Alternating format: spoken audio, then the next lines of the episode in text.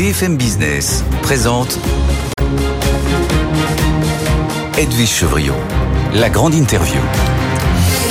Bonsoir à tous, bienvenue dans la grande interview. Ce soir, je reçois Thierry Laborde, directeur général délégué de BNP Paribas. Bonsoir Thierry Laborde. Bonsoir Edwige Chevrillon. Euh, Aujourd'hui, c'est une journée un peu dure pour BNP Paribas à la bourse, puisque votre titre a chuté de plus de 9%, alors que vous avez publié ce matin des résultats sur l'année 2023 qui, a priori, étaient de très belles performances, hein, pour citer l'expression de votre directeur général euh, Jean-Bernard... Euh, Jean-Laurent. Jean-Laurent, excusez-moi, Bonafé. Voilà.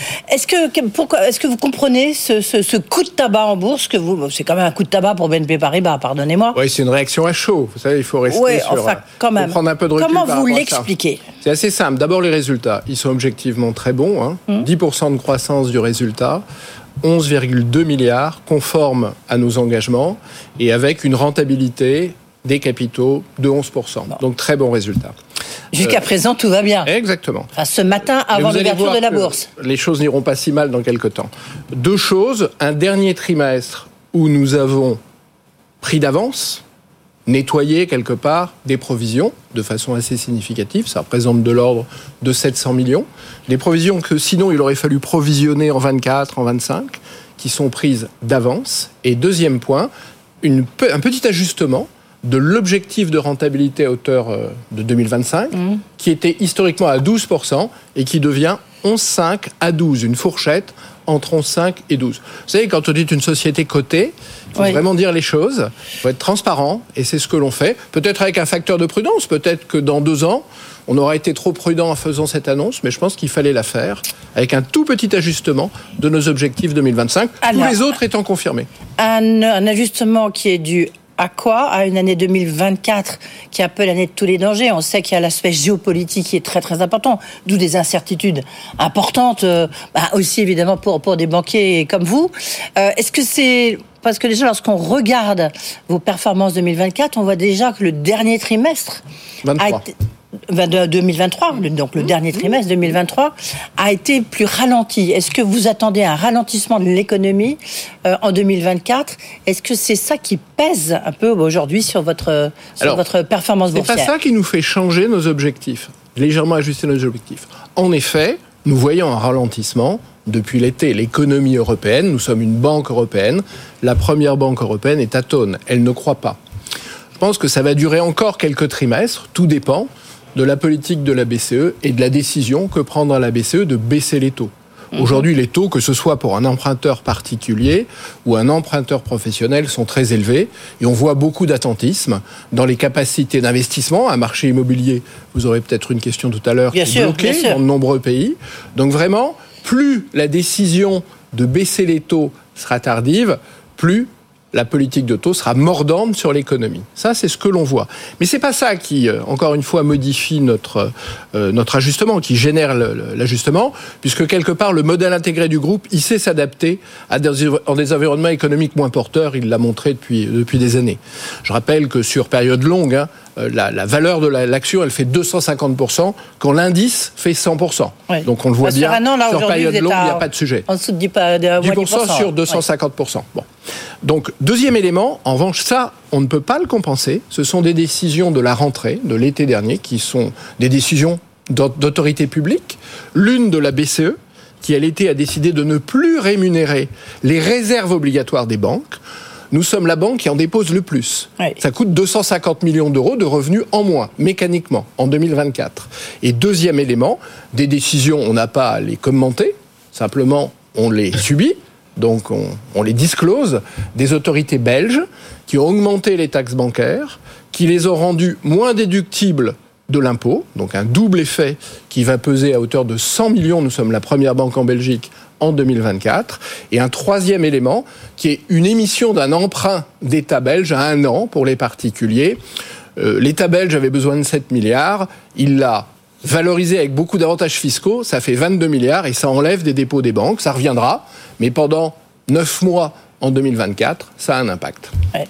Est-ce que sur 2023, euh, j'aimais bien cette expression que vous avez utilisée là juste avant d'entrer en studio, on a nettoyé la piste, c'est-à-dire que vous avez tout mis, euh, voilà, euh, vous avez sorti tout ce qu'il y avait sous le tapis, vous avez passé des provisions de 700 millions, enfin, et puis maintenant.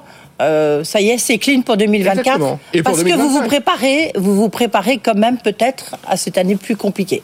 En tout cas, un ralentissement, on le pense sur le premier semestre. On estime que si les taux baissent à l'été ou un peu avant l'été, on aura une reprise sur la fin de l'année et en tout cas en 25.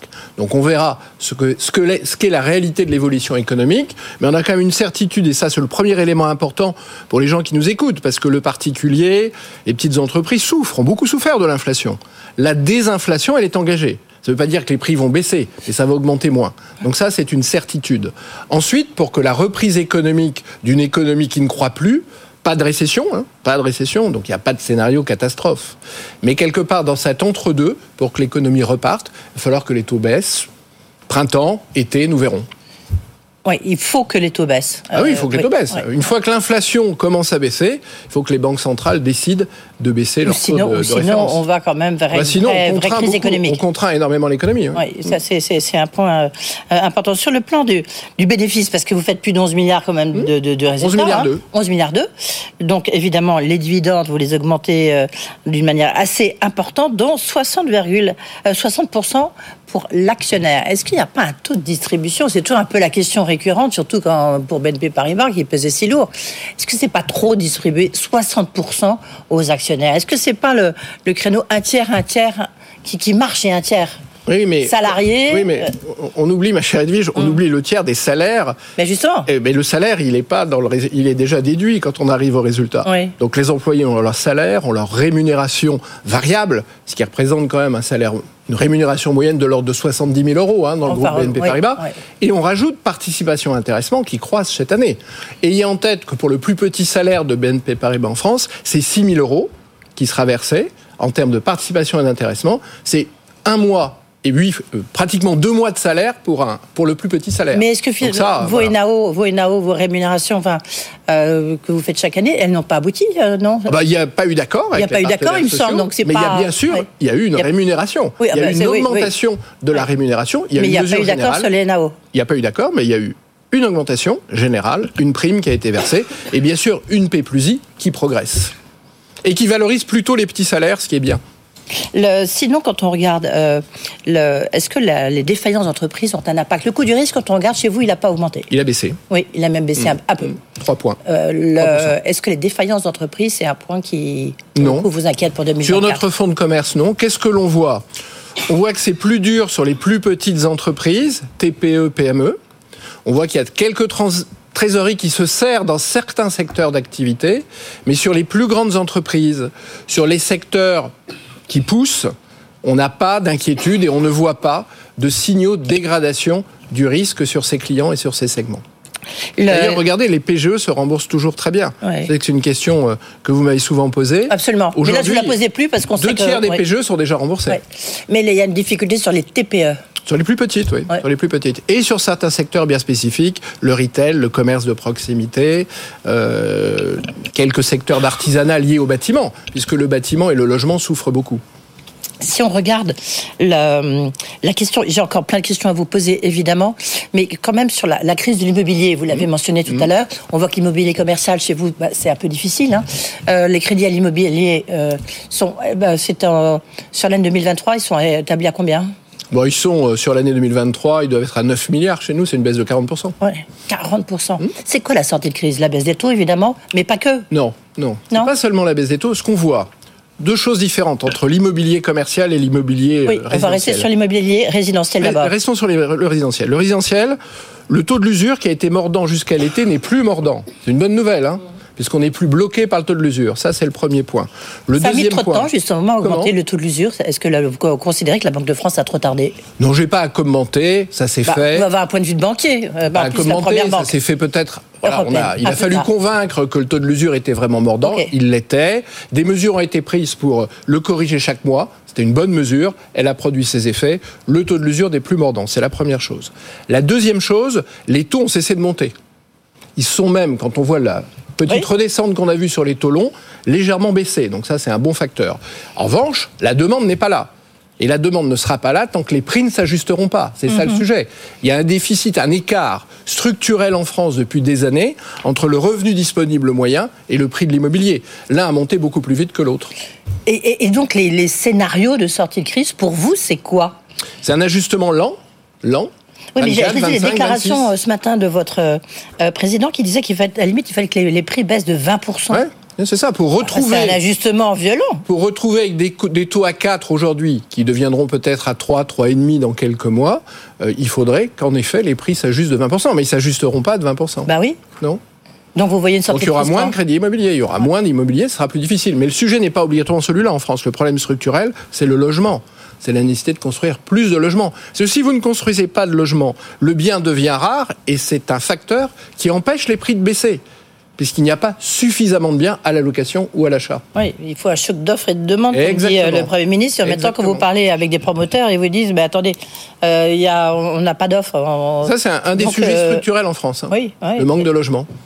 Peu de permis de construire, trop de normes là encore, beaucoup de normes. Mais est-ce que vous-même, les banquiers, vous n'avez pas été beaucoup trop euh, euh rigide dans vos, dans vos critères, justement, ah, pour les crédits immobiliers C'est ce qu'on a dit. Hein, euh... Le crédit immobilier, c'est ça, mais c'est pas nous qui fixons les critères. Oui, c'est le Oui, mais enfin, c'est vous qui les octroyez. Oui, mais c'est quand même, c'est ah, le Haut Conseil à la stabilité financière qui nous donne un critère à 35% de reste à vivre, de taux d'effort. Voilà, donc on doit respecter, sinon on est contrôlé. Et euh, voilà, donc on est quand même sur un marché assez contraint. Euh, encore une fois, c'est pas c'est pas inutile. Hein, parce qu'il faut aussi faire attention à des endettements qui, qui pourraient être trop, trop élevés. Hein. Il faut aussi faire donc en fait, il n'y a pas vraiment de scénario de sortie de crise. Il y a un scénario lent, lent, de baisse des prix progressifs si les prix baissent. Ils avaient un petit peu baissé, là ils se stabilisent. Il y a quand même les taux qui vont rebaisser et qui vont redonner un peu de pouvoir d'achat immobilier. L'immobilier commercial, on voit bien quand même, comme, comme disait le Premier ministre, décidément, euh, Gabriel Attal, dans son discours de politique générale, il disait le rapport au travail a changé. Les temps sont différents, surtout avec la jeune génération. Euh, il prenait même éventuellement une semaine en quatre jours. Pas une semaine de quatre jours, mais une semaine en quatre jours. L'immobilier commercial, ça se porte pas très bien. Hein. Oui, mais là, ça s'ajuste plus vite. Ah Pourquoi? Parce que c'est un marché de professionnels, ils sont moins nombreux, mmh. et l'ajustement des prix est en train de se faire.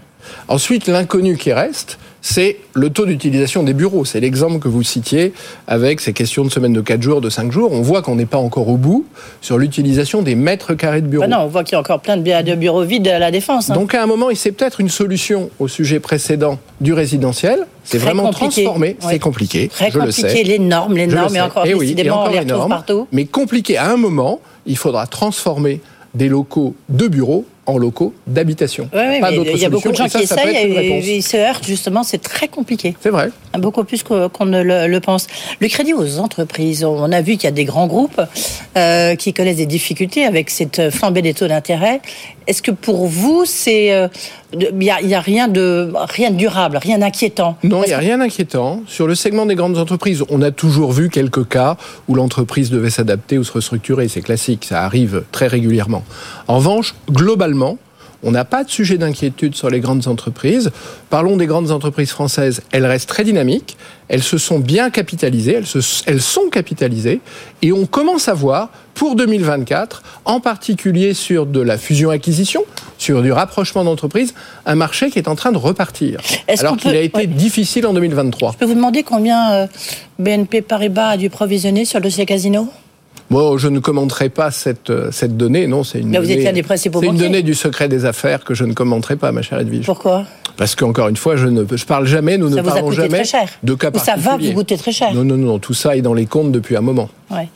Euh, donc ça, vous avez euh, euh, rectifié. Reste maintenant deux questions. Je vois que le temps passe vite. Thierry Laborde, c'est vrai que quand on interroge le directeur général délégué de la première banque européenne, il y, a des questions. Est-ce que la transition écologique, on a vu qu'on reproche beaucoup aux banques de ne pas avoir été assez vite.